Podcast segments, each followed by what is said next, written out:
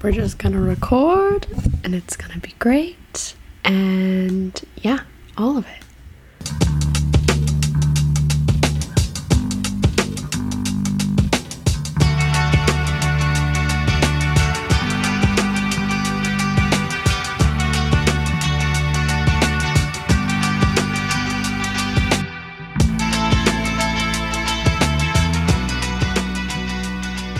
Welcome back to the Very Nearly Almost podcast. I'm your host, Lindsay Sullivan. Y'all, this is our 10th episode. I've cranked out 10 of these bad boys, and it has been so much fun. Seriously, this has been such a rewarding experience, and I'm so excited to deliver more episodes to you guys. This one is a solo. It's me reading an essay that I actually wrote back in 2019. I was going through a time where I was struggling with dating, and you know, I've recently revisited a couple of those feelings, uh, both the tough ones and the ones of empowerment. And I've been sitting on, you know, whether I should share it on this podcast. I've shared it with close friends. I even submitted it to the Modern Love section of the New York Times. And now I'm sharing it with you guys because it's my podcast and I get to do what I want. and I'm also going to be taking a couple weeks off for the holidays, but don't fret. We're going to have some great bonus episodes coming into your inbox. And it's also I can stockpile some great episodes going into the new year. So, sending you guys so much love and thank you so much for all the support on Very Nearly Almost so far.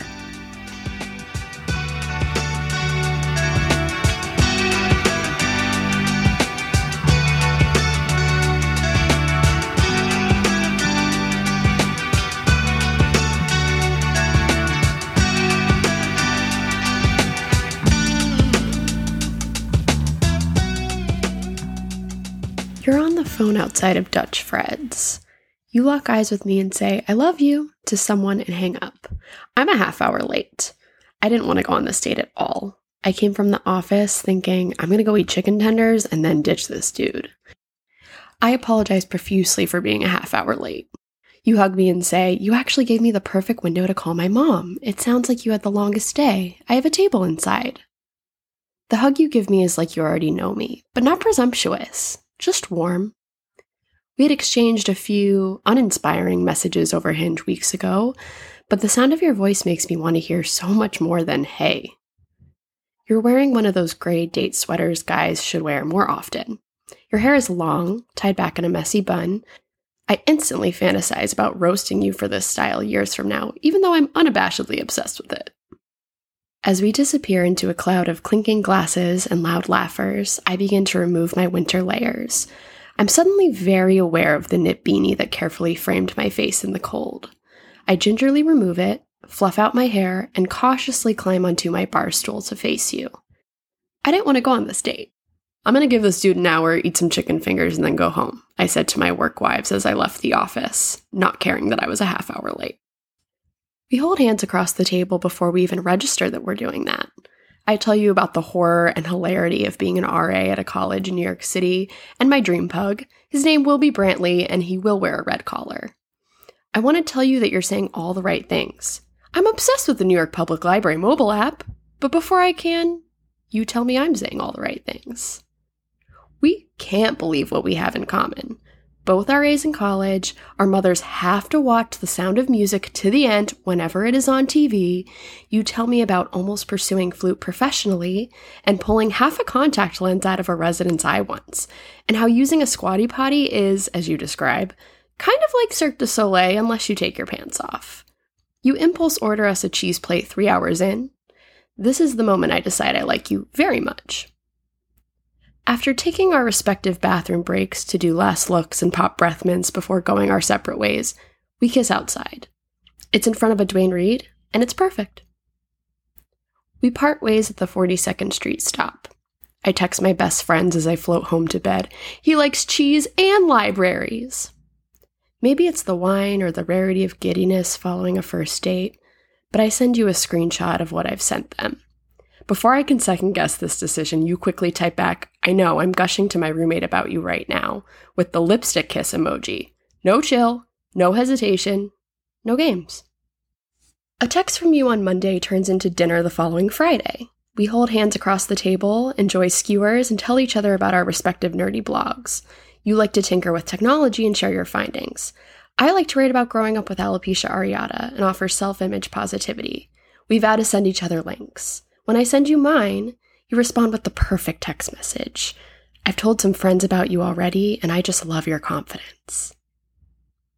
I decide our third date has to be special. I get tickets to see The Play That Goes Wrong through work. You don't know this, but you're the first guy I've taken to a show as someone who works in the theater. Something about this feels correct. Of course you would love this show, and of course I already like you this much. I pick up our tickets at the box office and wait for you in front of the blue dog. You stroll up the block, six minutes late, apologizing profusely for being six minutes late. You laugh a lot and hold my hand the whole show. At one point, you kiss my wrist. We both have work tomorrow, but it's hard to stop kissing on the corner of 50th and Broadway. I don't want to leave you, you say as you squeeze my hand goodbye. Days later, the text you send me starts with, I'm in a pickle. By my definition, leaving an umbrella at home or at a restaurant on a drizzly day is a pickle. Being late to brunch plans because your laundry is just about done in the dryer, that's a pickle. What you send me isn't a pickle. At least, not for you. The text continues. This weekend, someone else I was seeing asked to be exclusive. Now, this shouldn't be a problem. We've been on three dates. That's okay. I'm an adult. But here's the thing on our first date, you mentioned that you hardly ever date. I had cautiously asked if you were coming out of a long term relationship when you said that. You had responded with, No, I just knew I wanted to meet you. It was the first in a series of moments on three precious dates that you made me feel precious. I've spent some time thinking about it and I want to give them a chance. I'm so sorry to do this to you because I have had such an amazing time enjoying your wonderful warmth, energy, and curiosity. I really appreciate our times hanging together. Hanging feels gross, like we're camp friends. I'm watching Mad Men, and I immediately start crying on my couch as Don Draper calls up the blonde character I really like and tells her he's engaged to the boring secretary. This isn't the first time something seemingly promising has gone awry. When I first moved to New York City as an adult, I locked eyes on the subway with a handsome, bespectacled man. We did that thing where each person takes turns glancing at each other every stop or so, Finally, he sat down next to me and asked if I wanted to go for a drink. I gave him my phone number before I animatedly got off at my stop. A few weeks later, we were texting details for our first date, which was set to be in less than 2 hours. Once we determined we'd meet at Coogan's at 8:30 for beer and brownie sundaes, he asked if he could ask me a personal question. Curious, I said, "Sure." What could he possibly have to ask me that couldn't wait for tonight? Why do you have less hair than most people? Having had alopecia areata since the age of two, I'm used to people being unfamiliar with the condition. As a support group leader for the National Alopecia Areata Foundation, these are the questions I help others navigate. I calmly explained the situation via text. I have alopecia, it's a hair loss thing, I've had it since I was two, my hair comes and goes as it pleases, I don't wear a wig or hats to cover up, I just let my hair do its thing. I'm perfectly healthy. Thank God you're healthy, he quickly typed back with a smiley face. He then proceeded to tell me he had started seeing someone else right after we met on the train two weeks ago. He suddenly decided it didn't feel fair to her or me to begin something new tonight. At the time, I couldn't stop thinking about walking off the subway before he did. Now, I can't stop thinking about my trip to the bathroom at Dutch Fred's.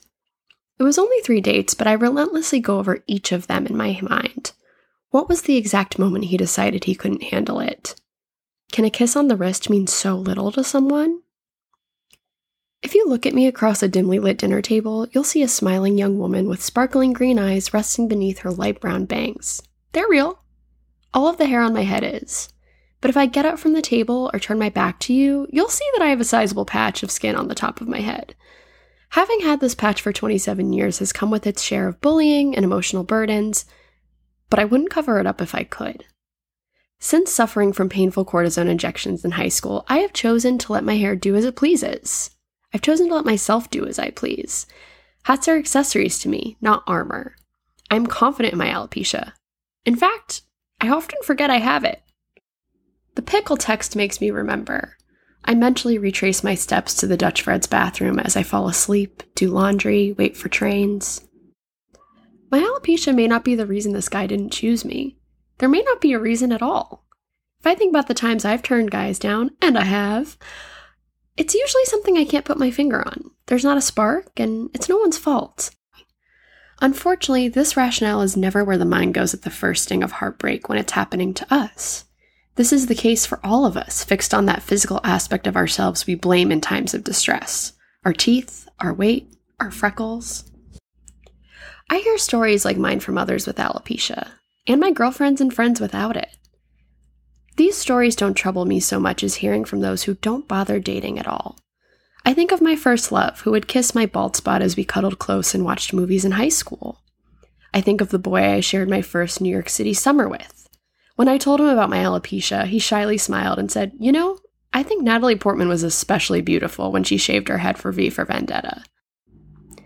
I think of the hearts I myself have disappointed with the tap of the word sent. I think of the first date I'm looking forward to next week. Dutch Fred's guy hasn't deterred me from the pursuit of romance.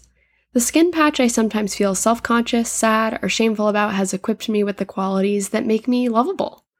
It has forced me to learn compassion, patience, humor. There could be infinite reasons why someone may not want to date someone else. With every new date, I am choosing to show off all the reasons why someone should want to choose me. Alopecia included.